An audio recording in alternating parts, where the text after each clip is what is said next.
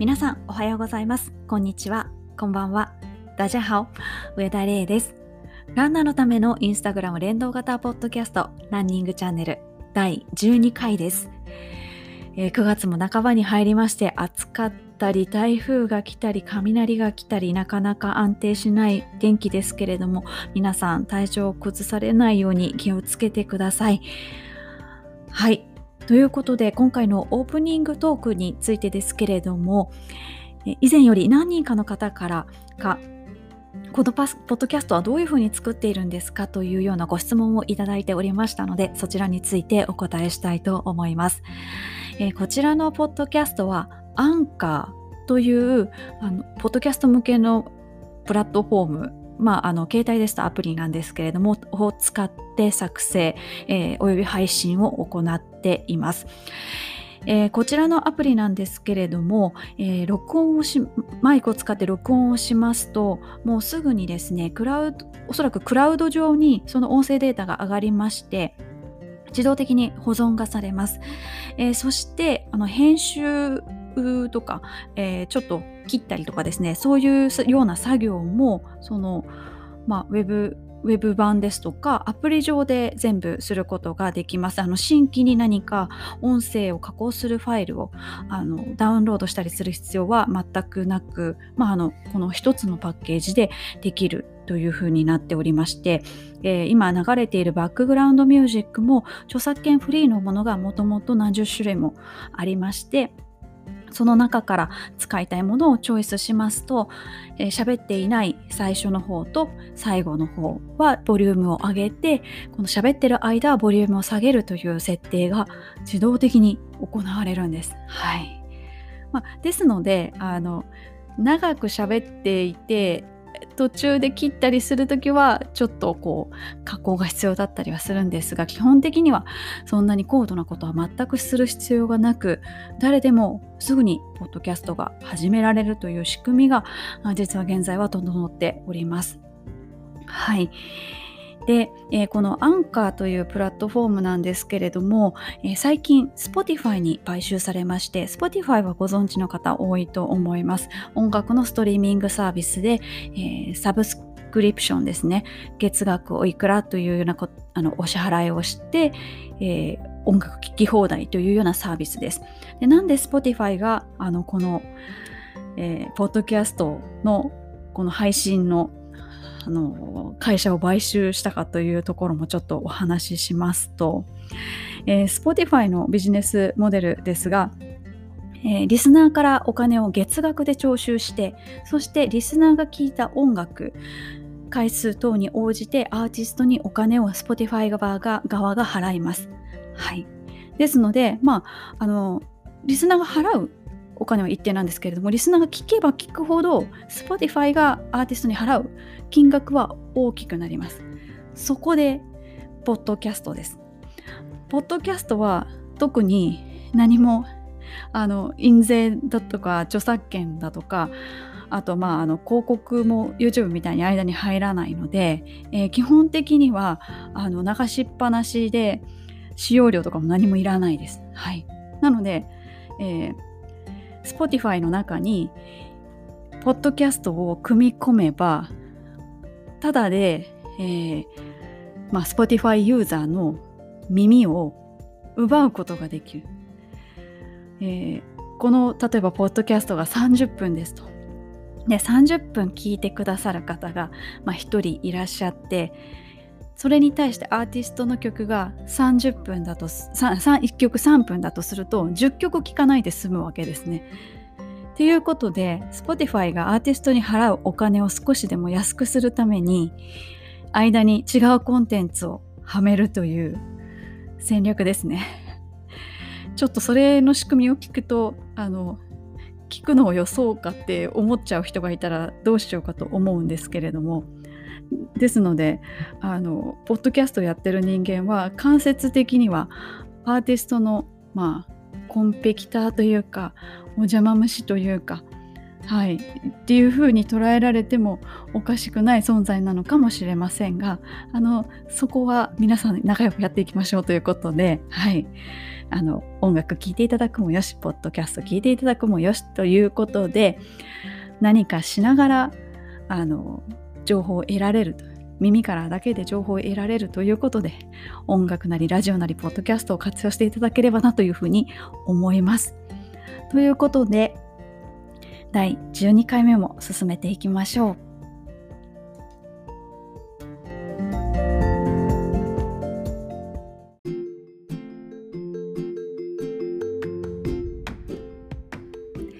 続いてはランナーズボイスのコーナーです。こちらのコーナーはインスタグラムのストーリーズの中にある質問のコーナーを利用しまして、ランナーの皆さんにいろいろテーマについてお伺いするコーナーです。今回のお題はお気に入りおすすめのマイコースということで、全国各地からお気に入りのランニングコースの情報をいただきました。ありがとうございました。そしてこのランニングチャンネルのリスナーの方だったらうすうす気づいていらっしゃるかと思いますが、調べ物好きの私の手にかかりますと、こんなの一つのエピソードで収まりませんということで、今回も2回に分けて放送しようと思っておりますので、今回は北から順番に行きますけれども、北海道から神奈川県までご紹介します。はい。で、来週それより南の地域のコースをご紹介したいと思います。やっぱうすうすまあこのテーマにする時からちょっと感じていたんですが、やっぱり調べ始めるとダメですね。情報量が多すぎて1回では到底収まりきらないです。ということで、北海道からご紹介していきたいんですが、その前に、全体的な傾向についてお話ししたいと思います。はい、多少その地域の差はあれどですね、やはり皆さんのお気に入りおすすめのランニングコース、多かったものは、一番多かったのはですね、やっぱり水辺ですね。河川敷とか、何かその湖の周りですとか、そういう水辺のところが、全体の 40%、 その次が公園、28%、 その次が、お手軽に行ける山ですねが 10% ですね。あとはこれも山の 10% とほぼ同率ですけれども、史跡、お寺であったり神社であったり、あとお城ですね。お城の周りっていう方が結構この分野は多かったです。あと地方にお住まいの方で、いやそんなになかなかそんな例えば都会のようなこうコースがないんですけどっていう風に書いてくださっている方が何人もいらっしゃって、でもその一方でやっぱり今コロナ禍でなるべく人と会わないことの方が推奨されるので、こう誰とも会わない農道が最高だぜみたいな方がですね、6% ほどいらっしゃいました。はい、ということで全体の傾向はこのようになっておりますので、北から順番にご紹介していきたいと思います。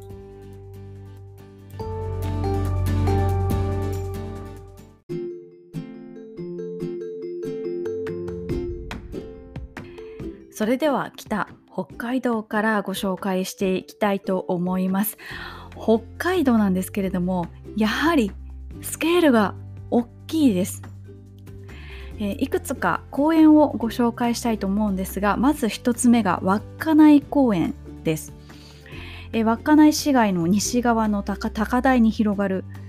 47万平方メートルの広大な公園です。稚内の駅から比較的近いんですけれども、この47万平方メートル、どれぐらいの大きさかと調べますと、東京ドーム約10個分です。こちらのコースでは野生の鹿が見れたりするそうです。また夏場にソフトクリームを売ってる売店があるそうで、そちらもいいスポットだというふうにご紹介いただいております。そしてもっと大きな公園、千歳市の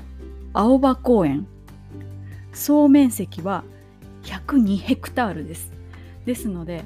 もう東京ドーム20個分以上ですね。その公園の中には360種類の植物とさまざまな生き物が生息というふうに書かれております。そしてスポーツ施設も充実しておりまして、陸上競技場をはじめ野球場、テニスコート、サッカー場、ラグビー場、プール、どれもちゃんとした大会が開けるぐらいのグレードのものだということです。はい、やはり北海道はスケールが大きいですね。はい、そして教えてあなたの地元のマラソン大会でご紹介したノーザンフォークパークマラソン、大馬さんが先導してくれるという大会ですが、その会場になっているところを走るのがお気に入り、多分同じ方だと思うんですけれども、ご推薦いただきました。はい、馬が調教で使用するコースと同じコースを走れるということで、馬好きにはたまらないというコースになっております。あと、札幌のど真ん中を流れている豊平川、はい、こちらで練習していますという方もいらっしゃいました。で、豊平川で豊平川ランニングで検索すると次に出てくる項目が夜っていう項目がありまして、おそらく、出張で札幌行かれる時とかにそこの川の河川敷夜走れるかなみたいな感じで検索する方が多いと思うんですけれども、はい、そこの検索結果を見ましたら、特に夏場は夜でも走ってる方が多いっていう記載がありました。あといろんなところから川に出れるということで、どこからでも始めやすい、スタートしやすいっていうのが豊平川の特徴かなというふうに思います。はい、結構川沿いにマンションとかも多かったですね、写真を見ると。はい、ということで北海道の、おすすめマイコースでした。次に東北地方に移りたいと思います。はい、東北地方、宮城県の仙台からはですね、広瀬川という川がありまして、ここの河川敷がおすすめというご意見をいただきました。こちらの川なんですけれども、途中にいくつか公園がありまして、でおすすめしてくださった方は途中に周回で1000メートルのタータンのコースがあるというふうにご紹介いただいたんですけれども、ここの場所以外にも同じ広瀬川のところで、ラバーのタータンのコースがあるそうです。はい、よどみ緑地公園というところの近くにもタータン舗装のランニングコースが設置されているということで、はい、仙台の広瀬川の河川敷でした。続きまして福島県からは、忍山、信じるに夫の山ですね、忍山のコースと、福島駅から2キロの山で、お手軽な山ですね、すぐそこにあるお手軽な山、こちらの山ではですね、忍山パークランニングレースですとか、福男、福女、福娘、競争という大会がこの山で行われております。福男、福女競争は、大鳥居から神社まで 1.3 キロを駆け上がるコースということですので、地元の皆さんに愛されているコースですね。続きまして関東地方に行きたいと思います。まずは茨城県からです。茨城県の方からいただいたのは、もう圧倒的にここが多かったですね。水戸市にある千箱です。一十百千の千に波に湖になっております。こちらは日本三名園ですねの中の一つの偕楽園。日本三名園は、金沢の兼六園、岡山の後楽園、そして水戸の偕楽園。この偕楽園の中にある、湖、これを千箱と言います。はい、こちらは1周3キロのコースで信号なし、トイレも2カ所、平坦、駐車場も無料ということで、ランナーにとっていいことづくめの条件が揃っておりますね。カフェもあるそうです。そしてこの千箱についてちょっと調べたんですけれども、歴史を、その中で今回分かったことといいますか、直接千箱には関係ないんですけれども、この千箱、千箱っていうぐらいの湖っていうふうにつくんですけれども、実は水深が1メートルほどしかない浅い湖なんだそうです。で、水深が浅いものはそもそも分類上湖と言わないらしくてですね、水深が浅いものは分類上は沼だそうです。しかしながら水戸の皆さんに昔から親しまれている名前ですので、水深が浅くって分類上は沼ですが、千箱という湖というふうに名前が付けられているというのがありました。はい、だそうです。そしてこの沼か湖かっていう、ちょっとランニングとは直接関係のないところではありますが、これと関連しまして同じく関東の群馬県、赤城山の山頂湖、尾のこの角満淵、もうどこにイントネーション持ってきたらいいのかも全くわからないんですけれども、赤城山の山頂にある湖ですね。はい、で、尾のこのっていうふうに言いましたけれども、これ漢字で書くと大沼小沼です。はい、大きな沼、小さな沼です。それを尾のこのというそうです。ちなみに大沼と書きますが、水深は20メートル近くあるため分類上は湖だそうです。逆パターンですね、千箱と。で、こちらはこの斧ですね、大きい沼と書いて斧は1周5キロのコースだそうです。で、その山頂にある湖ですので、写真を拝見したらですね、もう特にこれからの紅葉の季節はすごく綺麗ですね。はい、めちゃくちゃ綺麗な写真がたくさんありました。ということで、赤城山の斧でした。続きまして、また沼湖問題ですが、千葉県から手賀沼のランニングコース。この手賀沼は柏市、我孫子市、白井市、印西市にまたがる、今度はですね、水深は 3.8 メートルなので沼です。はい、これは分類と名前が合ってるっていうパターンですね。で、1周 17.6 キロ、高低差9メートルしかない、はい、コースになっております。こちらの手賀沼はよく大会も行われていますよね。手賀沼エコマラソンでしたっけ。はい、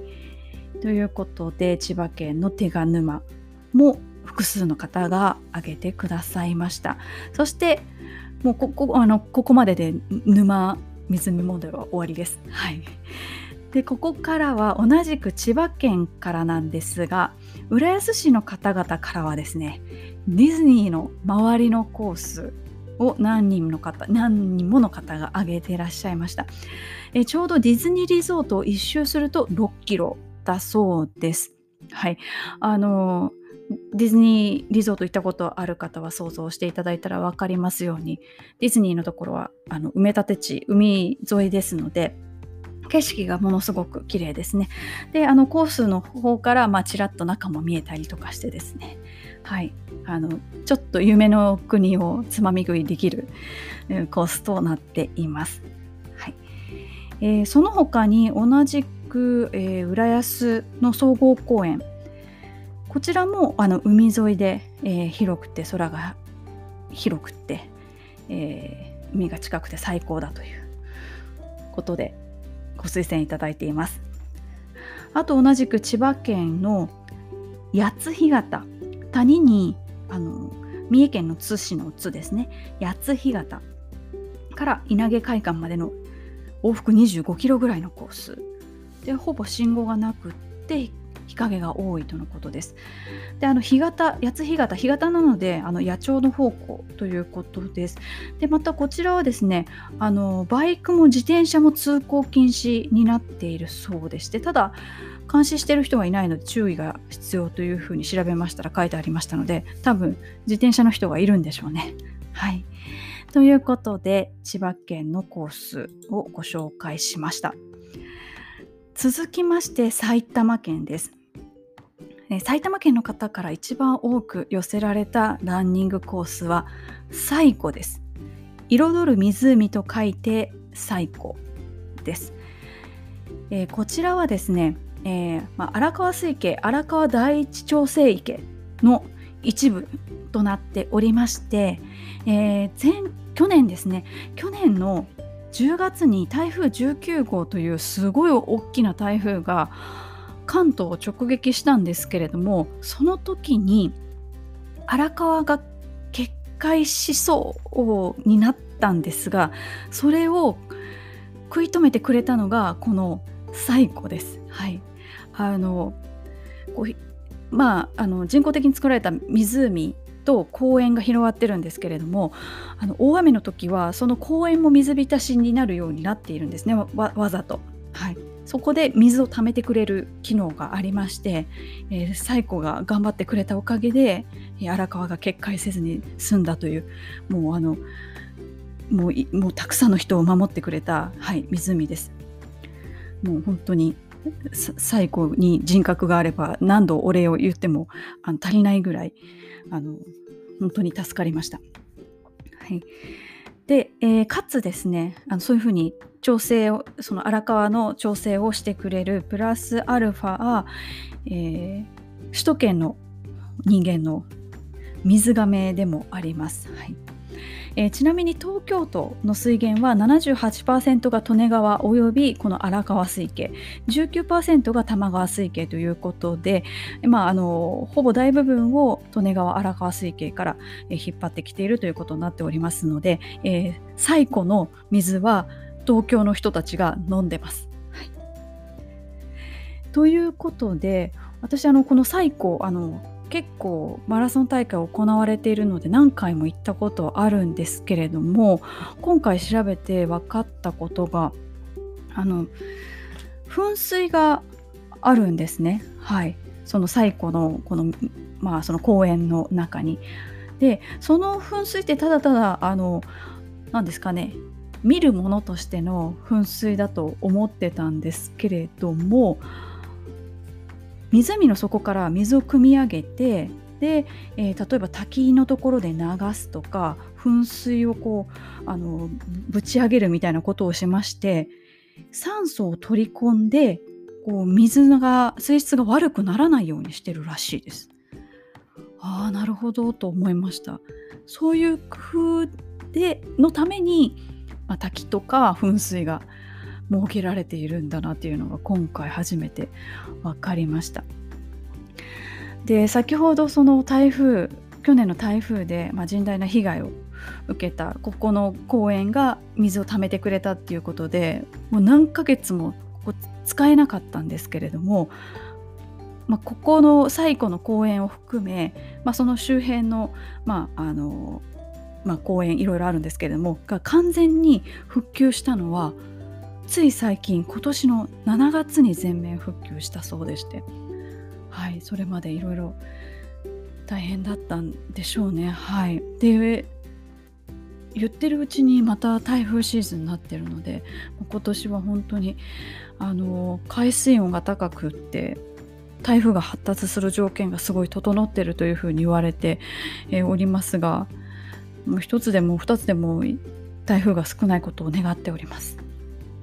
ということで、埼玉県で一番多かったランニングコースは彩湖でした。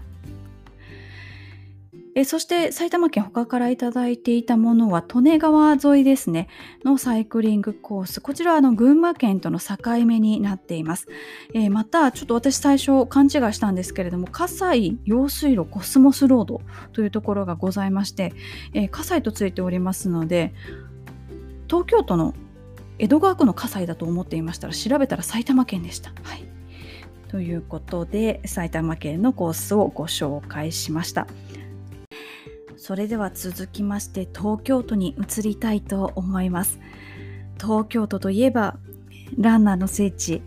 皇居と同率で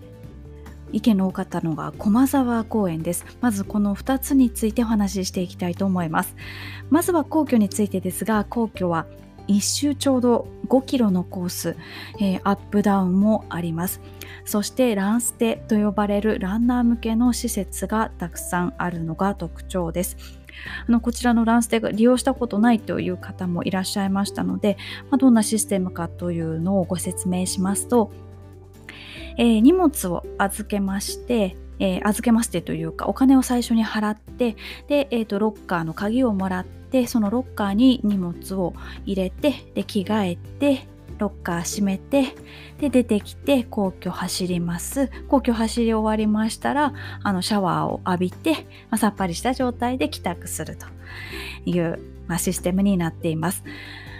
ランステと呼ばれる施設はですね、皇居の周りにいくつもありまして、例えば靴を貸してくれたりウェアを貸してくれたりするところもありますし、あとタオルは料金にそもそも込みになっているところもあれば、別料金になっているところもあります。そしてランステだけではなくって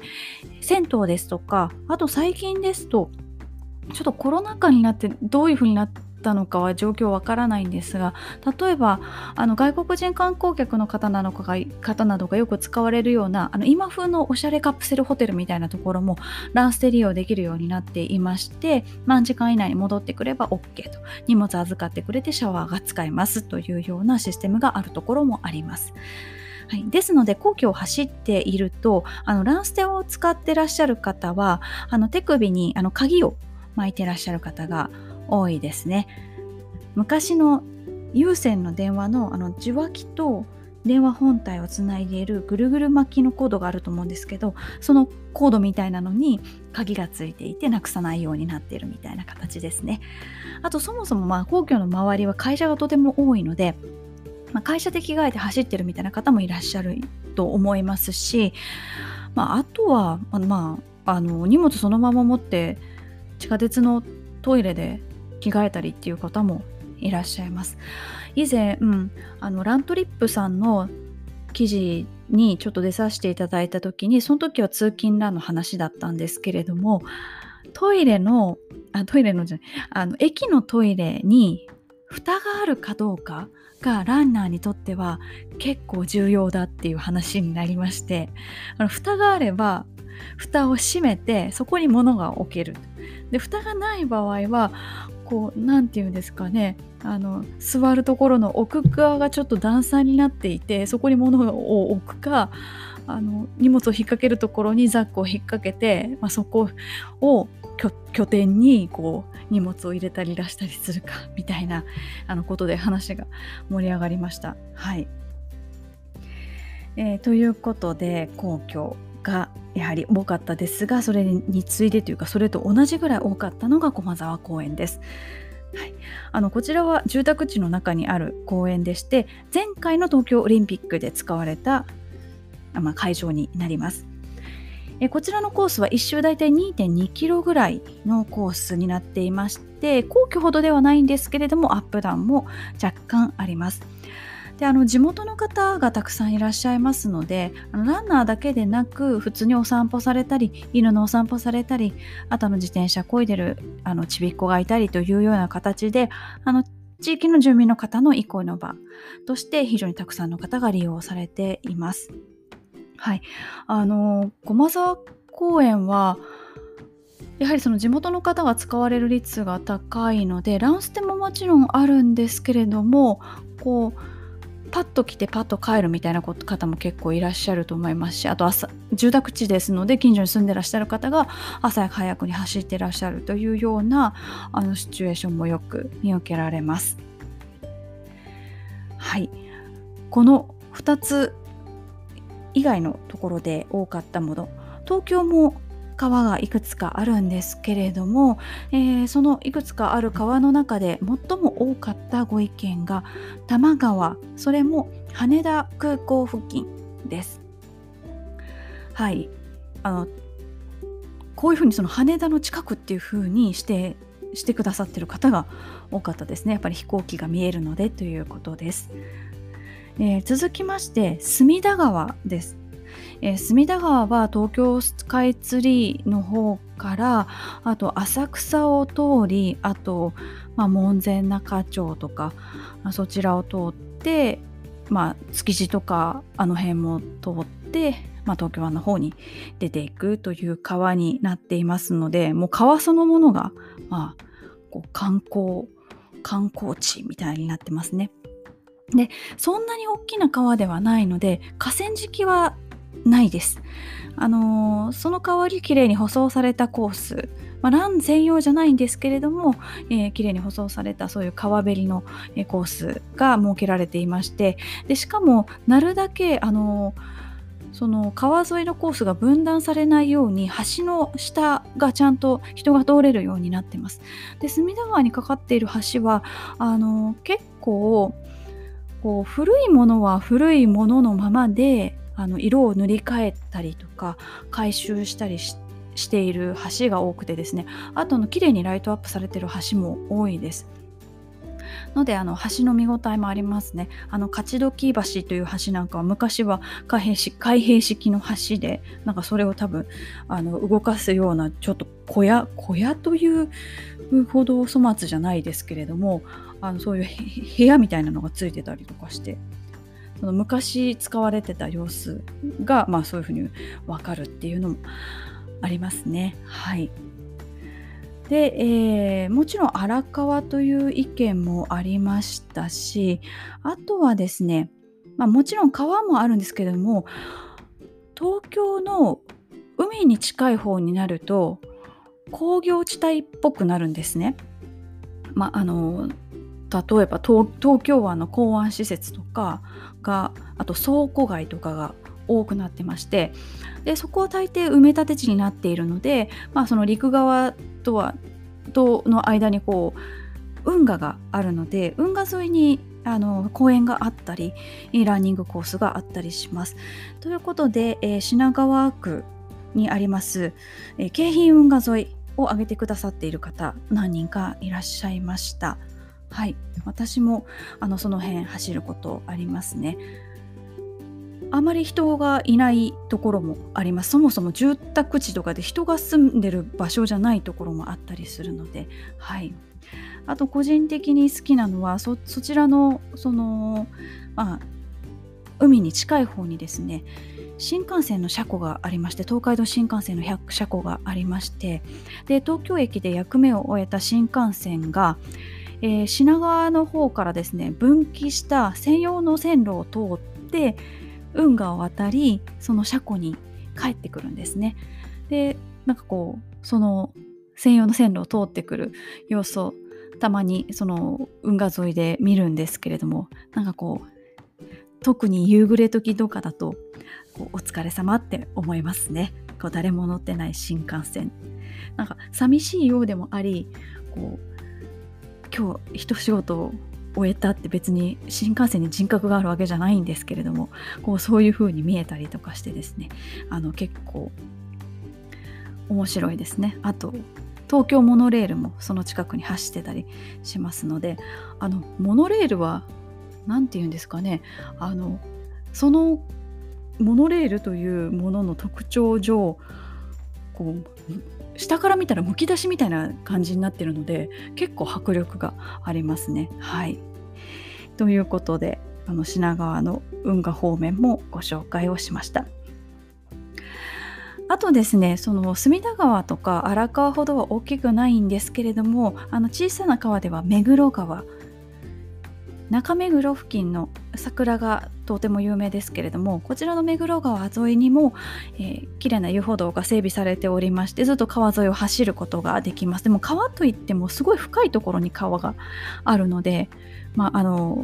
ちょっと人工的な感じではありますが、あと杉並の方にあります善福寺川、こちらの川沿いに和田堀公園という公園がありまして、その公園の中に整備山陸上競技場というトラックがあります、陸上競技場という名前はついてるんですけれども、公園の中に突如として現れるタータンコースみたいな感じでして、観客席とかそういうのはないんですね。はい。で、東京でトラックといえばオダフィールドという代々木公園のすぐそばにあるトラックが非常に有名なんですが、そちらは都心ど真ん中ということもあってとっても混んでるんですね。それに対してこの整備山陸上競技場、以前土日に行ったことあるんですけれども、近所のちびっこしかいなかったですね。ですのですごい穴場スポットだと思います。トラックで走り返したい方はぜひそちらに行ってみてください。はい。あとはですね、東京本当にたくさんいただきました、御所は御所でも皇居ではなくて赤坂御所、迎賓館とかあるあたりですね。私職場が赤坂ですのでこの辺も走ったりするんですけれども、皇居も結構アップダウンがあるんですが、赤坂御所はもっとアップダウンがあります。もうものすごいきつい坂があります。なので坂トレしたい時はですね、赤坂御所周辺で走ります。以前こちらのその坂をですね何往復もするというトレーニングをやっていましたら、警察官の方に頑張れって応援されました。一本ごとになんかファイトみたいな感じで応援されまして、すごい若い警察の方だったんですけれども、はい、毎回応援されましたね。はい。で、ちなみになんですけど、これ私個人的な感触かもしれないんですが、皇居の周りとか赤坂御所の周りってもちろんのことながら警備が厳しいんですね。皇居なんかは何か所かなんていうんですか、警察官の方が立ってらっしゃいますし、交番も何個かあります。はい。で、ただ皇居はそのランナーが走るところってお堀の外側なので、その皇居の本当のところに入ろうと思ったら、決められたところを渡るか、お堀を泳ぐ人は数年に1回いますけれども、お堀を泳ぐなんてちょっと大変なので無理じゃないですか。なので警備厳しい中にもそこまでピリピリはしてない感じはするんですけれども、赤坂御所の場合は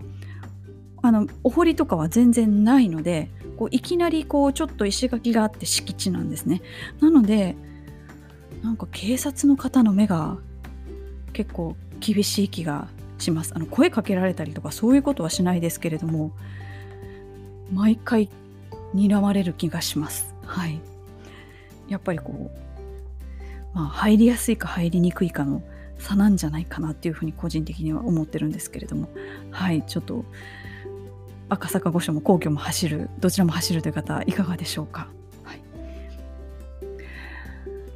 あと他の、はい、コースのご紹介に行きたいと思います。いろいろありますが、あとは葛西臨海公園ですとか、あとこちらも品川区の方にある林の森公園、はい、黒缶というか木立の中を走れるコースですね。あとは町ランをする方ですとか、あとは多摩湖自動車道、尾根緑道、あと三鷹の野川公園、あとちょっとトレイルっぽいコースですとか、はい、あとは豊洲の新しい築地の後の市場の周りを走る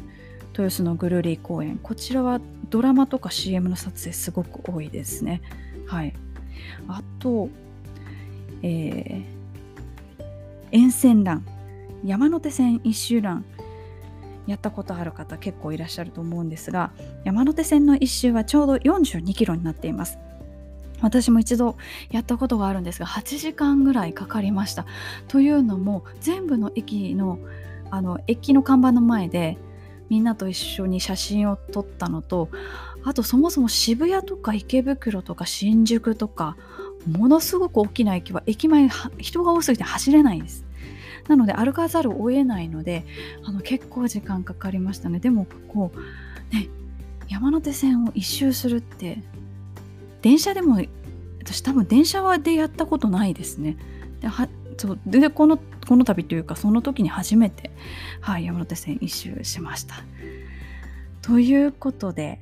東京都のコースご紹介しました。続きましては神奈川県です。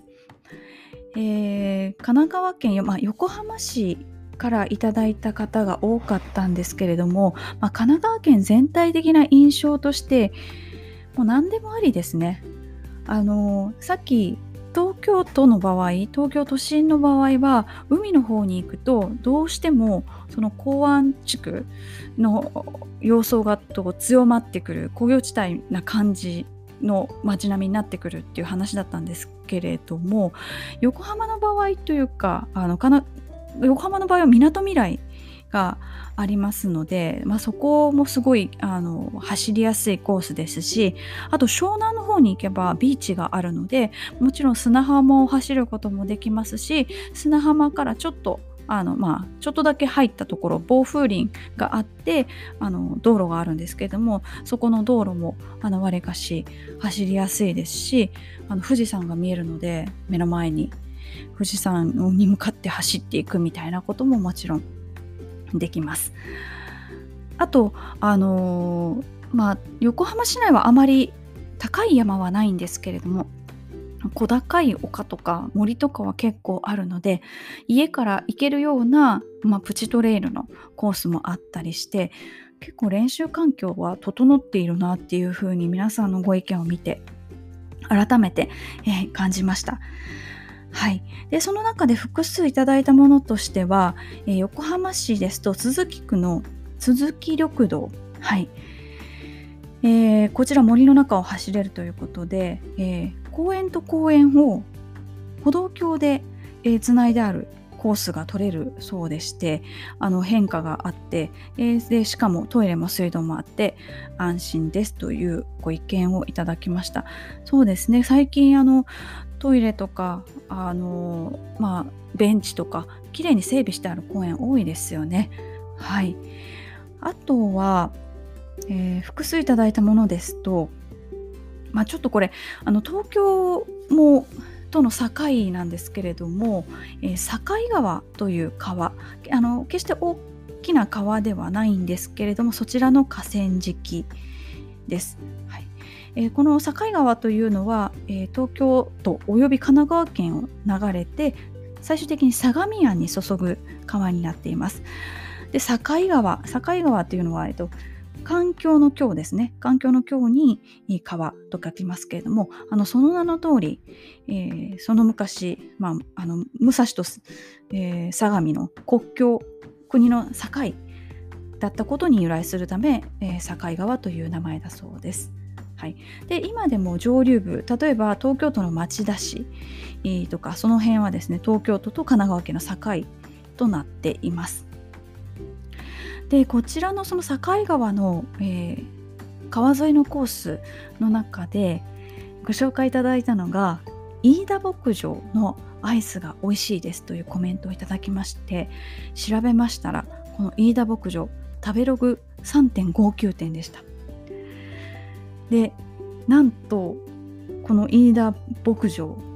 藤沢市にあるんですけれども、日本で一番ちっちゃな牧場だそうです。飼育頭数は16頭、おそらくちょっとした大学の農学部とかよりも飼育頭数は少ないかもしれないですね。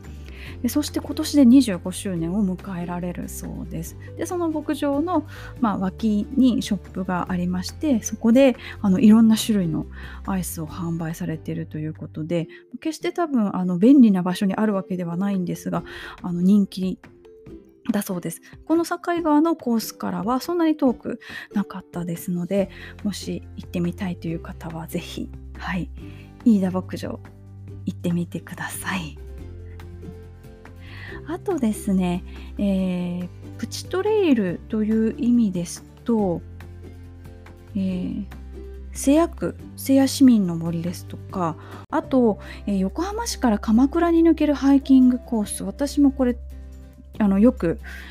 走りに行きます。ここビートルズトレイルというそうでして、この名称を初めて知りました。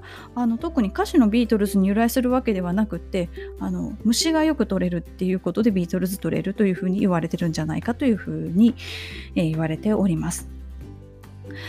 こちらの、横浜市金沢区から、鎌倉に抜けるコースなんですけれども、横浜市最高峰とあと鎌倉市最高峰、どちらもゲットできます。で、最高峰なんですけれども、どちらも、160メートル弱です。ですので、そんなに獲得標高数が多いようなトレイルのコースではないんですけれども、住宅地がすぐそばにあって、安心なのと、あと15キロぐらいなのでお手軽なのと、あと都心とか、横浜の中心部から行きやすい、私がよく使っているコースは、金沢文庫駅というところから鎌倉とか北鎌倉とかに抜けるコースなんですが、どちらもすぐ電車で東京の方に出れるので楽ですね。はい。ちなみに、その横浜市の方から山に入りまして、最終的に鎌倉に抜けるんですけれども、最後北鎌倉の建長寺というところに出てくるコースがありまして、私知らずにそこ入ってしまいまして、その建長寺というお寺は拝観料500円かかるんですよね。なので私最終的に500円払ってお寺を見て帰りました。はい。ということで、神奈川県のコースもお伝えしました。これ今1回撮ってる時にですね、30分ぶっ続けで話してたみたいでして、30分でどうも1回録音が止まるそうなんですね。私は30分ぶっ続けで話したことがなかったので、今回初めて、知りましたが、それぐらいぶっ続けで、ご紹介していきました。次回は神奈川県より南の地域のコースをご紹介していきたいと思いますので、どうぞお楽しみになさってください。